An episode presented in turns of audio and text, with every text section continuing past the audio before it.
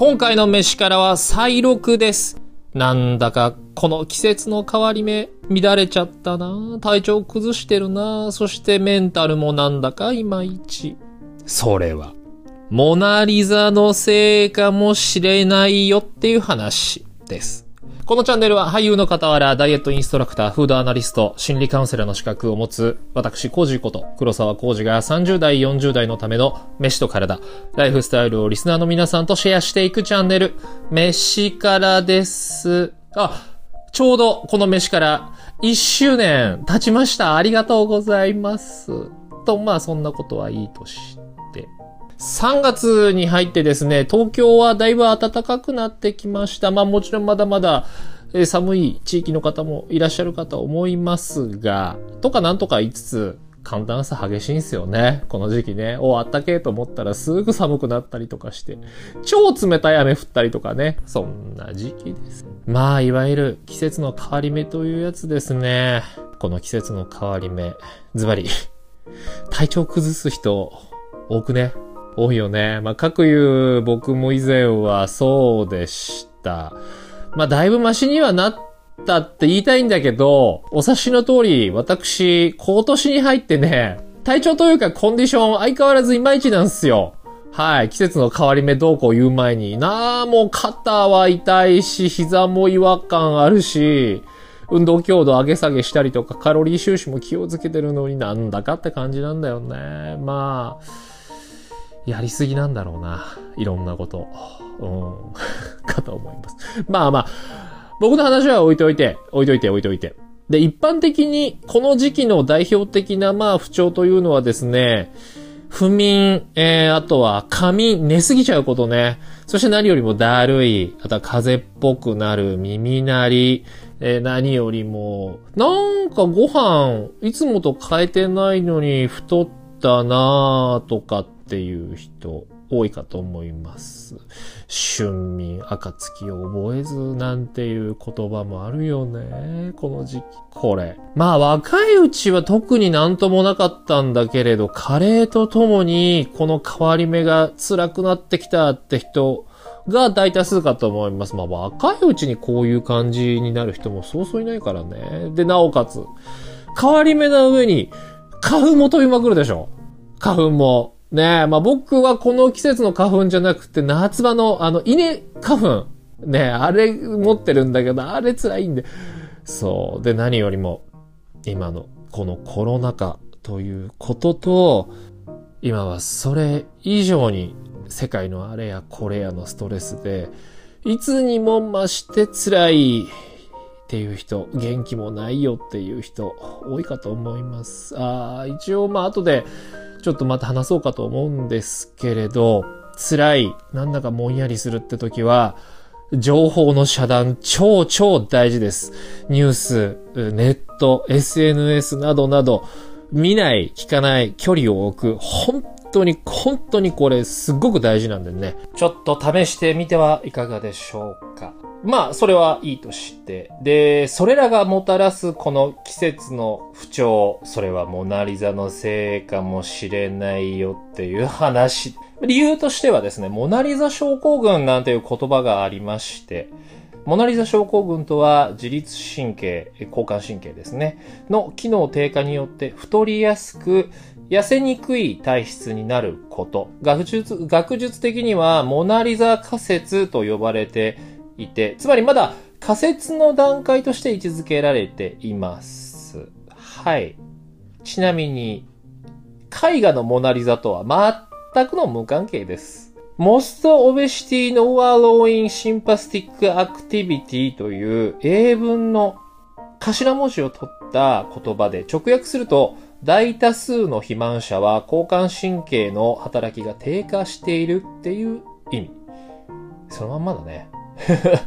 このモナリザ症候群、90年代から研究が進んでいるみたいで、現代型肥満の典型とも言われています。症候群とはついているものの、明確な病気、症状ということではない、というか、まだなっていないというところなんでしょうが、まあ、自律神経バグって偉いこっちゃっていうことですね。はい。自律神経についてですね、超超簡単な説明をすると、体の働きを調整する神経のことで、交感神経、副交感神経の2つから成り立っています。主に交感神経は体の動きを促し、副交感神経は逆に休ませるといった役割を持っています。状況に応じて、それぞれが働くことで、心身のスイッチをオン、オフにするメカニズムですね。まあ、自律神経の正常な働きというのは、まあ、僕らの日々の生活だったり、えー、メンタルを常にベストな状態にする、適切な状態にするという大事な大事な役割があります。っていうこと。まあ、知ってる人は多いとは思うんですが、これが乱れてるっていう人、結構多いと思います。多いはずですよ。まあ、自覚はあっても、年だからとか、だるいけど別に生活に支障が出るほどじゃないし、とか、まあみんなそうでしょうなんていう考え方がほとんどかなと思います。少なくとも僕の周りだとそんな感じ。だってさ、現代人の生活習慣をなぞると、整えようないし乱れるのは当たり前なんですよね。プラス、ストレスで簡単に崩れてしまう側面もあるわ。何より、まさに今の世の中で、まあ最近はね、よりひどくなったっていう人も、これ結構多いそうです。でまず、えー、簡単なチェックを押したいと思います。さーっといきますね。一つ目。食べ過ぎてないのに太る。二つ目。目覚めが悪い。三つ目。朝食は食べない。四つ目。運動はほとんどしない。五つ目。家でゴロゴロするのが好き。6つ目。日中は座りっぱなし。7つ目。お風呂はシャワーだけ。8つ目。ずっとスマホをいじってる。9つ。睡眠時間が6時間以下。最後。深夜1時以降に寝ることが多い。さらに、今現在ストレスを感じている。というわけなんですが、まあ、これらの行為が自律神経を乱れさせる原因なんだけれど、お これ、おいおいおいって。現代人なんかみんなほとんどこれに当てはまってないかいって思うよね。みんな当てはまってんだよ。これに当てはまらない人なんている？ね老若男女問わず、みんなこんな感じかと思いますよ。ねとはいえ、中にはね、いるの。努力なのか、才能なのか、こう生まれながらのずっとそういう習慣なのか、いや、全く関係ないよ、乱れないよっていう人も中にはいます。羨ましいよ。まあでもさ、みんな乱れたくて、乱れたくてそういうことしてるわけじゃないんです。ね。あの、わかる人にはわかると思うんだけれどさ、こう、大人になればなるほど、いや、うん、若いうちでもだよね、乱れる時って、超簡単かつ、しかも自覚がないまま乱れ続けるんだよね。で、まあ、ここまで話すと。知っとるわと。知ってんのよと。そんな声が聞こえてきますよ。あちらこちらから。ええ。ただ、まあ、いわゆるさ、ええー、まあ、ジム行けとか、ご飯本当に気をつけてとか、その PFC バランスがとかっていうほど難易度が高い、こととか、それ、なんかこう、モチベーションが必要なことでもないんだよね。ただ、まあ、何度も何度も言う通り、この忙しいことだったり、様々なことで心身が疲れている時ほど、まあ、やらないんだよな。その、整えに行くっていうことを。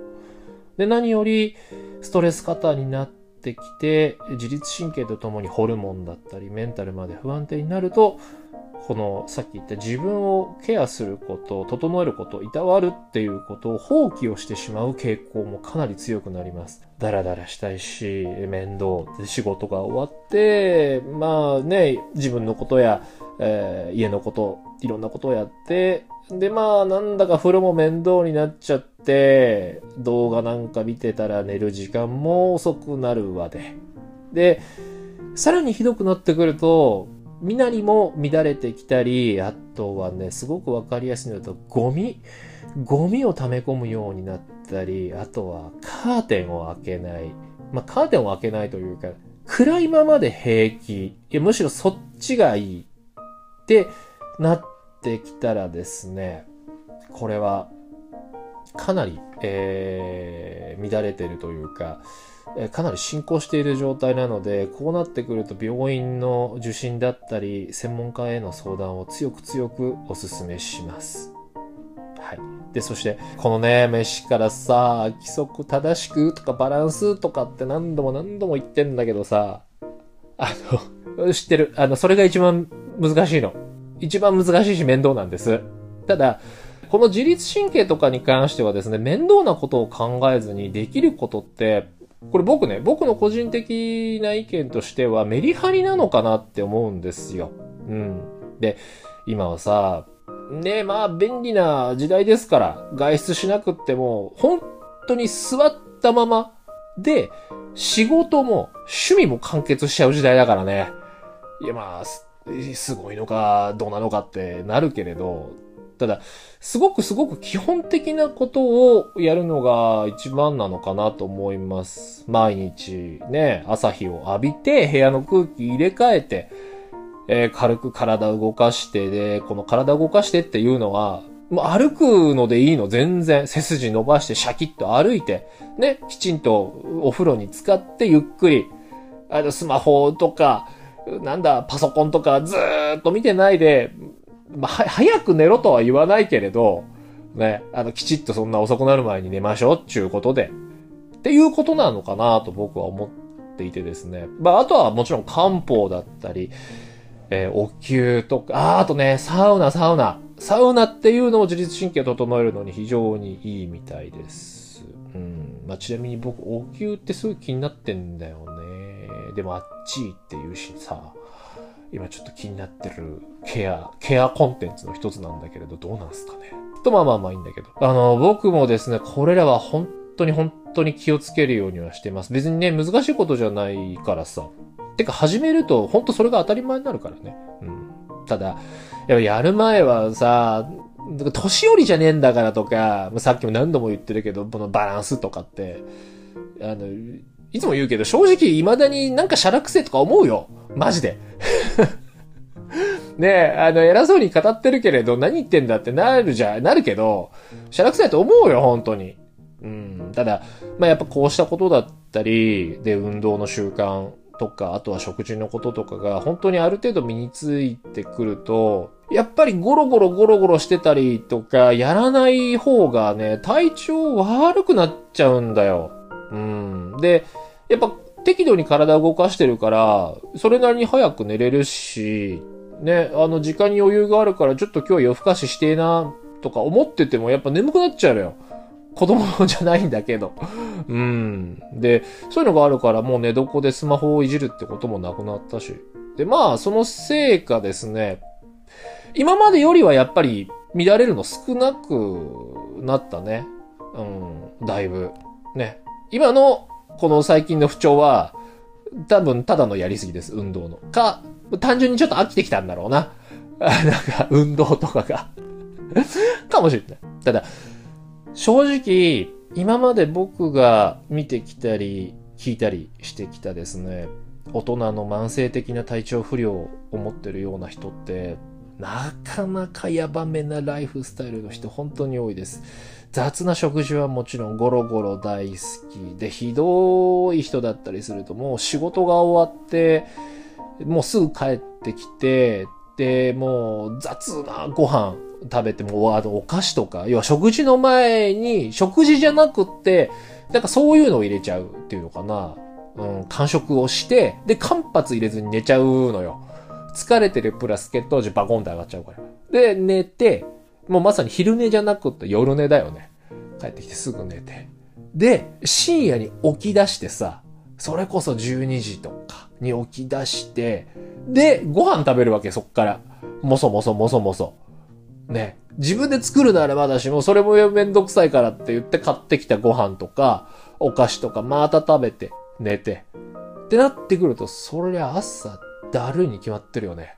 最悪な状態で目が覚めて、仕事だったり、予定にいつもギリギリみたいな。で、休みは休みで、休みの前日にもう飲みまくって、二日酔いで、さらにダラダラ二度寝、三度寝、四度寝して、で、休みなんだからとかって言っちゃう。うん。まあ、ひどい時の俺、まさにそれでした。うん、もっとひどかったな。もっとひどかった。うん。あ、これちなみに、あの、そのね、休みの時の、食っちゃ飲んでって、いや、あの、一日何回もする人っているけど、これね、一日繰り返すと、本当に全く体、休ませていません。これね、あの、いいんだよ、休みの日だからって。休みの日にゴロゴロしないで何すんだって逆ギレをされると思うんですけれど、これね、休ませるというか、ほんとこれあの、回復、リフレッシュには全くならないので、えっ、ー、と、気になる人はちょっとこれググってみてください。ここまでちょっと説明すると、まあ長くなるので、はい。あの、本当にこれ、リフレッシュ、回復にはなってませんので、はい。まあ、共通しているのはやっぱり、さっき言ったこのメリハリのなさ、あとは昼夜のなさ、あ昼と夜のなさ、そしてあと体をいたわる、整える、休ませるっていうことの本質を知らないことっていうのが共通してるかなと僕は思います。と、そんなことを話してきましたが、最後に振り返りです。この季節、まあ、大体、まあ、春と秋、ちょっと過ごしやすくなってくるタイミングだよね。に起こりやすい体調、心身の乱れ、だるさ、なんだか太ったなっていうのは、それモナリザのせいかもしんねえよっていう話。寒暖差だったり、生活のリズムのから来る自律神経の乱れが引き起こす体調不良とメンタルの不調かもしれません。っていうことです。そして何よりコロナと、まあこんな世界情勢とね、いろいろ経済面でも不安なことたくさんあるよね。やりたいこと、衝動を抑えることだったり、世の中のストレスっていうのがさらにそういったことを増長させてしまいます。まあこれはどうしようもないんだよ。